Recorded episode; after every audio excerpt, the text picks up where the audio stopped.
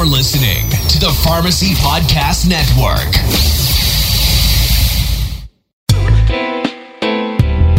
Hey there, Pharmacy Podcast Nation. Todd Urey here. Before you listen to the latest podcast, I want to tell you about the Avadim Health podcast series.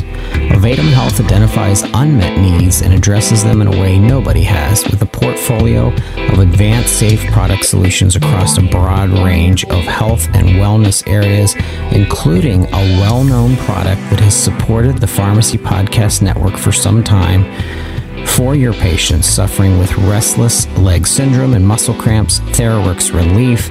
I use this myself. The Avadim Health podcast series is a three-part series. Find it on Google by searching Avadim, spelled A V A D I M, Avadim, and search Avadim Health Podcast. It's a really interesting discussion on non-opioid pain relief, which we all know we need more long-term non-opioid pain relief solutions. Check it out, and remember to subscribe on Apple Podcasts to the Pharmacy Podcast Network's entire library of content, and thank you for listening to the Pharmacy Podcast.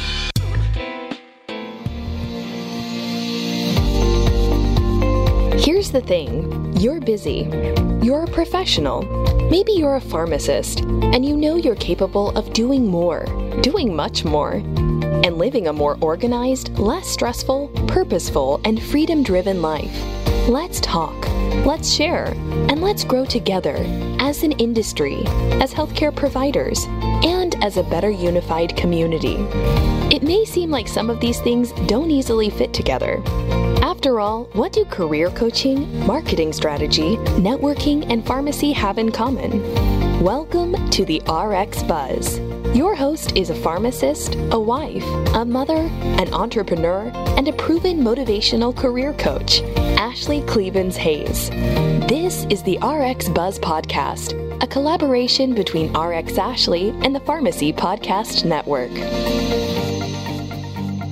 What's up, R X Buzz listeners? Ashley here, and today I have my all-time favorite guest back with me, Doctor Beth Cady. What's up, Beth? Thanks for your time. Thanks for being with us.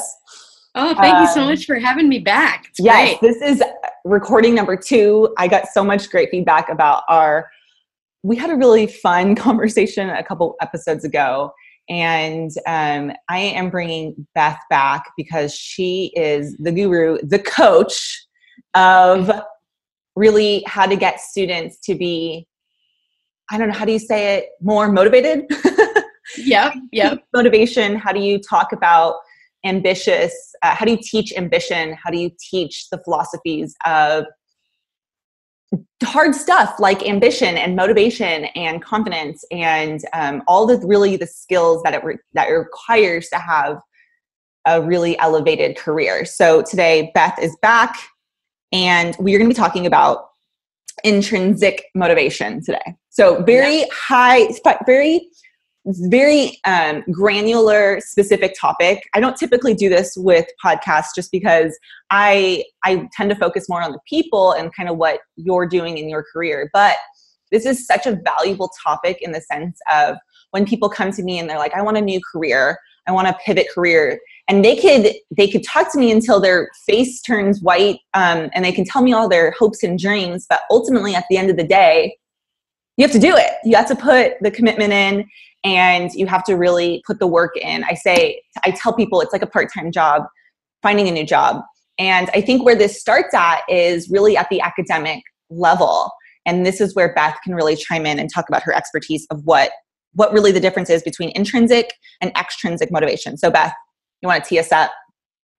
Yeah, I'm I'm ready. I'm all about it. Yes. So so this, in order for me to start talking about intrinsic motivation and what it means and how it affects you and your job and me and my job, let me tell you a little bit of a story about how I kind of stumbled into this topic.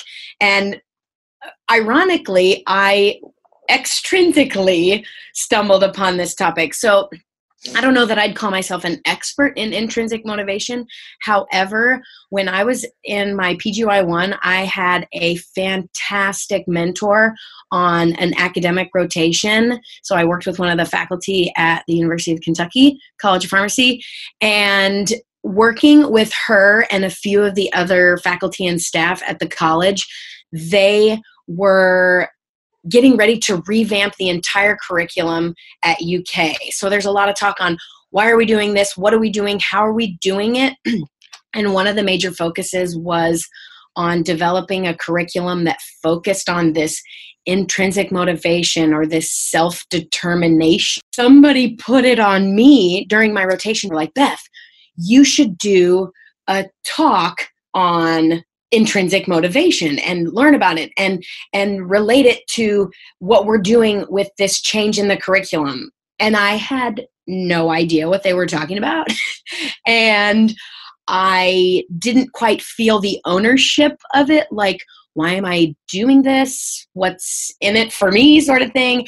And I was very extrinsically motivated. So in order to understand intrinsic motivation, you kind of have to understand what extrinsic motivation means.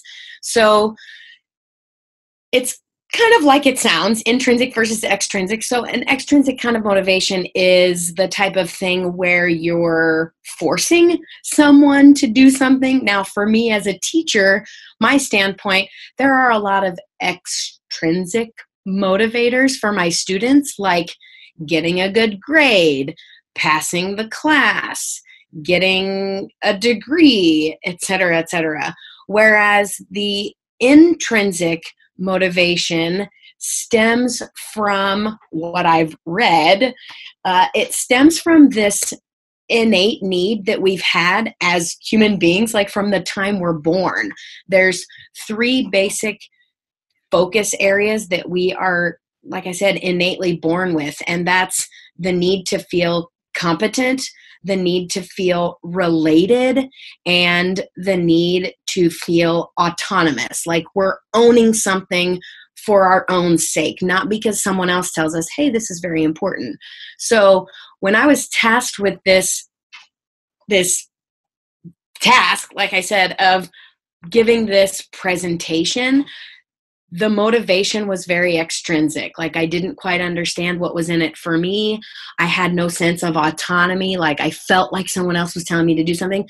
But after doing a lot of the research, I definitely developed more of an intrinsic motivation towards the concept. And I thought, oh my gosh, I can use a lot of these principles in my classroom. I wasn't a teacher at the time, but obviously I knew I was going in academia. I thought I can use so many of these principles to motivate my students to learn, more so than just, hey, you have to pass this class to get through pharmacy school. Yeah. So tell us, okay, from your experience, why do you think it's important to be intrinsically motivated? Coming from the standpoint of a faculty member, I only have students for four years. And let's be honest, I don't even see them all four yeah. of those years. I get them for their infectious disease module. And if they happen to take my elective, that's even better. And then I get them for an A P P E rotation. After those four years are done, there's, there's no more extrinsic motivation to get the grade. Yes, mm-hmm. there's an extrinsic motivation, like I got to make a paycheck. But my job in those four years is not to extrinsically motivate them and say, you have to pass this class. It is trying to instill in them not just the competency, which is kind of what we focus on in education, but also the autonomy and that relatedness piece, like getting them to see what's the importance of all this and how can you take ownership of it and do a lot of learning once you're out of pharmacy school. Because let's yeah. face it, a lot of learning actually occurs after pharmacy school. Yeah. And most of what we learn in pharmacy school is already outdated by the time we graduate. So totally. I mean, okay, so let's talk about some of the principles of intrinsic motivation, and where do we even start with that? Yeah. So ironically, when I had this extrinsic motivation put upon me to give this this lecture or this presentation to the faculty at the College of Pharmacy, I had no idea that it was going to turn into, it, it actually ended up turning into, it turned into a thing. Yeah. It turned into my grand rounds presentation during my P G Y one because I was so motivated by what I had learned, and I felt the need to share it with everyone, not yeah. just faculty. You know, I felt that my co-residents could could benefit a lot from this. So a lot of these like principles or some of the major takeaways that I took away, and a lot of this is related to teaching in the classroom, but I know a lot of listeners out there not only are doing their own teaching in the classroom, but they're doing a lot of teaching on, you know, A P I rotations, whatever that rotation may be, or you're working with pharmacy students or pharmacy residents or any other type of learner. So a lot of things that I took away from learning about this intrinsic motivation is, as one thing is, as much as I like to hear myself talk, and anybody who knows me is going to know this about me, a lot of instilling intrinsic motivation in learners is actually us as teachers not doing the talking. Let the students do all the talking so you can ask questions, but get them to explain their answers or their thoughts. Uh, other things include, you know, telling people or telling students why you're having them do what you're having them do. Like, you know, a lot of people tend to think, oh, I have to do another journal club or I have to do another presentation. But if you explain to them the significance of why we need to be doing journal clubs and why we need to be doing presentations and focusing on our communication skills, that can give them a little bit more of the autonomy piece. Like if they themselves understand why it's important. Uh, other things like offering encouragement. It kind of goes without saying, but yeah. you know, we have to make sure to really be encouraging to our students and our learners, and in your case, your clients or whoever you're working with. We really have to tell them, hey, you're you're doing a great job. Yes, the expectation is for you to already do a great job, but I want to tell you that you're doing a great job. So this intrinsic motivation, it's not really just about motivation and teaching. It seems so dynamic and so multifactorial in the sense of just how to be a an encourager of someone's own individual thoughts and dreams and feelings. It's really not yeah. just about teaching someone how to be motivated. Yeah, it's really exactly. instilling them that what they're what they're what they are intrinsically motivated about. We need to encourage them to be more excited about that. Yeah. I, I feel like I'm in a, in a beneficial position because with my, and I always talk about students because that's what I do, mm-hmm. but my rotation, my infectious disease rotation is an elective. So already when students sign up for my rotation, I'm at a benefit because they are already somewhat intrinsically mm-hmm. motivated to yeah. sign up for that. True. But for, for others out there who are listening, you know, you might be a required rotation or in another sense of the word, whatever avenue you're working with learners or, or clients or whatever, but try to glean from your learners, like what, what their hopes and dreams are. I right. know it seems a little cheesy, but once you get out of them where their motivation lies, then you can tailor your approach, whether it's your approach to your, your coaching sessions or whatever, yeah. or my approach to my learners.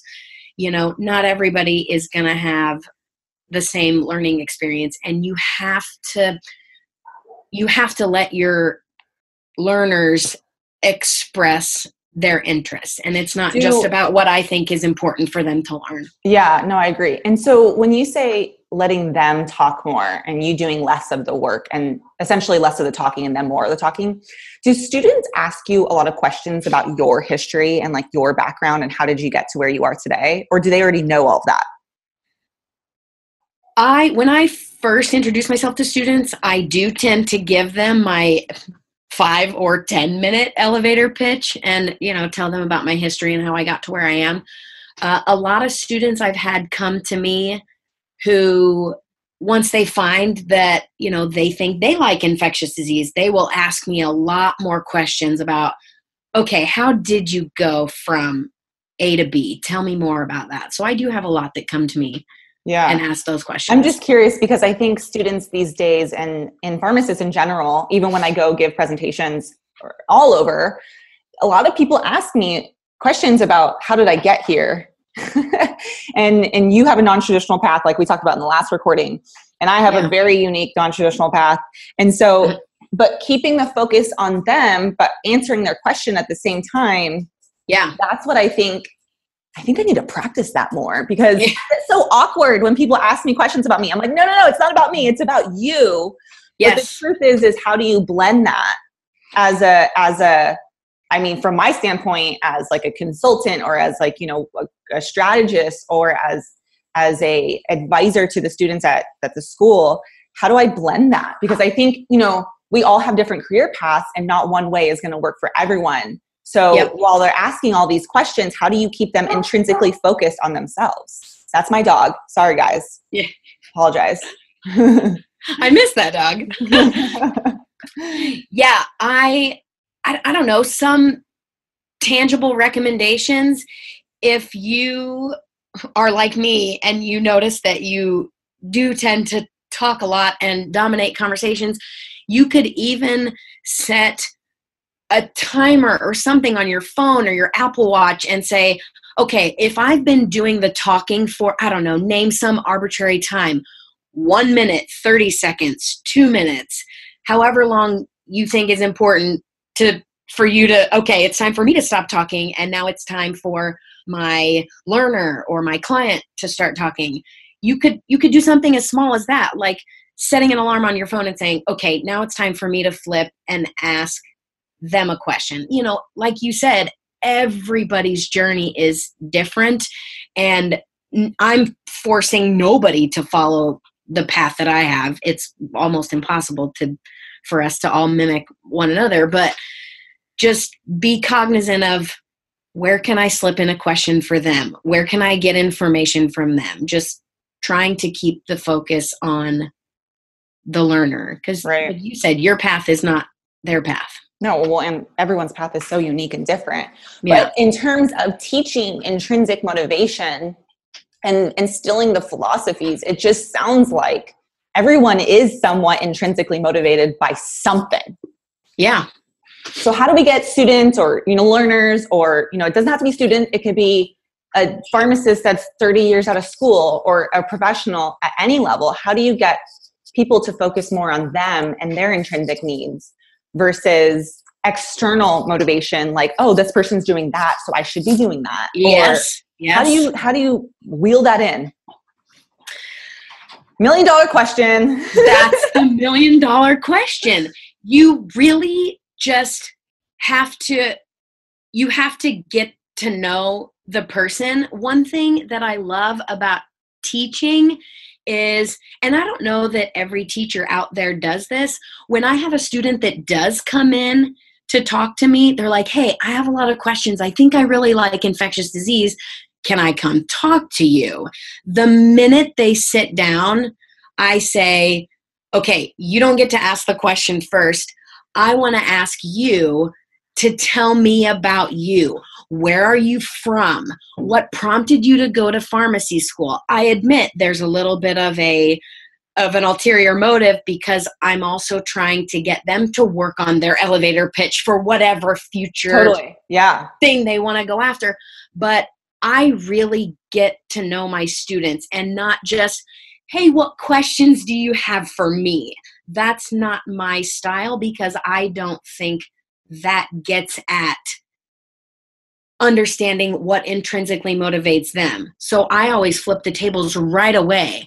I say, what makes you excited? Why'd you apply to pharmacy school? What do you like to do outside of pharmacy? And what was it that clicked with you when you thought, oh, I like I D. I think I want to pursue this. So you have to flip the tables when people come to you and ask you, oh my gosh, what you're doing is so amazing.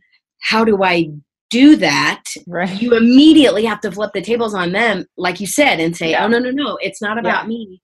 What is it about you? So yeah. it's it seems clear that there's a lot of extrinsic yeah. motivating factors on people that might come to you, or even people that come to me. Right.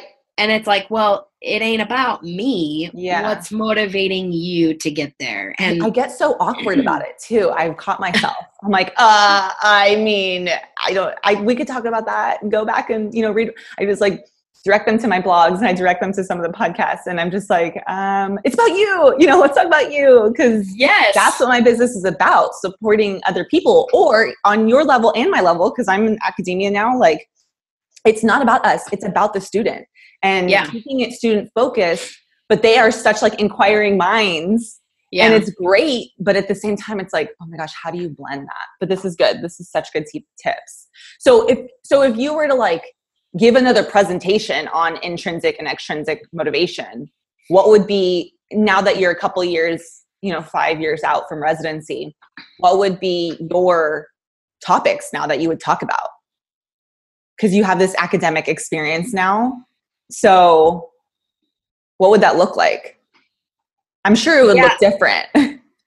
If I, like, if I were to give this same kind of talk yeah. on intrinsic motivation, I don't know. There's a lot that would be similar. So my presentation style is very non-traditional, if you will. Like, I prefer... when I give a presentation, you know how a lot of people are like, oh, heaven forbid you ask your audience questions and you have people from the audience shout out answers. No, no, no. You have to stand up there and lecture for the entire sixty minutes. Yeah, that whatever sucks. Time you have yeah. allotted. That is boring. Not me at all. So if anything, and I'm I'm trying to recall my P G Y one grand rounds. I know I included some audience participation, but if anything, the more I give presentations, the more I have the intention of me doing less of the talking and the audience members doing more, because I'm already intrinsically motivated to get up there and speak and talk about whatever I want. I already have it. But like you said, it's not about me. It's about whoever's in my audience and getting to know what motivates them. I don't care if I'm presenting in front of a room of two hundred people. I still want to find a way to connect with my audience. Or if it's just that one student who's in my office, you know, it's, it's all about focusing on them. Now, at the end of the day, yes, I do have to spend some of the time talking and disseminating information, but really every single time I give a talk, whether it's a one-on-one topic discussion or whether it's in my class of, you know, eighty-five students, I'm always thinking, when can I ask them my next question? When do they get to do the talking? When do I get to glean the information from totally. Them? That's the best part of presenting. Um, I love doing, I was just at Medipreneurs and I did a workshop and it was awesome because I only had to talk for like fifteen, twenty minutes and then it was yeah. a workshop for the remainder. Yeah. I was like, this is the best. This is awesome yeah. because it takes so much pressure off of the speaker and the person who's leading the conversation. It, it really gets them engaged in the philosophies of what you're trying to talk about and thinking, yeah. oh man, this is good. And another, like during this presentation, and I'm sure we've all heard the statistics before, like the amount of material that learners absorb by listening versus actively doing, it's it's just outstanding. You know, if you lecture, they say students lose focus after literally ten minutes if you're just doing the talking. But if you are engaging them and giving them a sense of autonomy, like, oh, I'm doing this for myself, then why not do more of that? So why is it that when we get to these big conferences, we resort back to, okay, somebody's just going to be talking at me for sixty minutes. When we know the oh attention span, the wow. attention span doesn't change. That just pulled for a different level of a card. You just called out all the organizations. No, no, yeah, no. You did. No. I'm going to call you out because you called them out, and I am on board. Let's do this. I'm on board. There, listen, there are a few, we all know that there are a few speakers out there that we hear that they do engage their audience, and they are outstanding. Damn I hope damn. I'm one of them. Come yeah, on. Yeah, yeah. Okay, good. And I'm okay. saying, I, I am saying, let's let's facilitate more of that. Let's yeah. get more of those people for up sure. there. And I know every learner is different. There are people I know for a fact. I think one of them was one of my co-residents. He blatantly told me, "No, Beth, I actually learn better when I sit in a room and passively listen to the professor teach." That's and I'm like, okay, that's fair. And Chris is like, I don't want to engage. I'm going to sit in the back row, but I'm also going to get yes. the highest grade in the whole entire class because I'm just friggin' smart. Hey, that's, that's because their level of intrinsic motivation is so high. Already. It's oh already God. There. I wouldn't even say that. Let's just talk about well, this topic because this could go really. yeah. Yeah. Oh, Chris, love him. Um, okay, Beth. Well, great conversation. What's going to be our next topic? You're going to be like a frequent flyer oh, on the R X Buzz because I you know I can talk. Fun. You know I can talk about anything. I know, I know. But if you guys liked today's conversation, um, we focused on really intrinsic and extrinsic motivation. That was the goal of the conversation. Now, whether or not we accomplished that goal, not quite sure, but we did talk about good stuff. Yes, we did. Very applicable things, I think. Agreed. Agreed. Now, Beth Cady, it is always a pleasure to have you on any form of platform of R X Ashley, but especially the podcast. You are always welcome here, and I appreciate your time, and I'm sure the audience took away some valuable key learning points of today's twenty, thirty minute conversation. Thank you for your time. Great. Love it. Love what you're doing, and I support it. I'll come back anytime you'll have me. Thank you so much. Yes. Okay, goals. Have a great day, guys. Take care.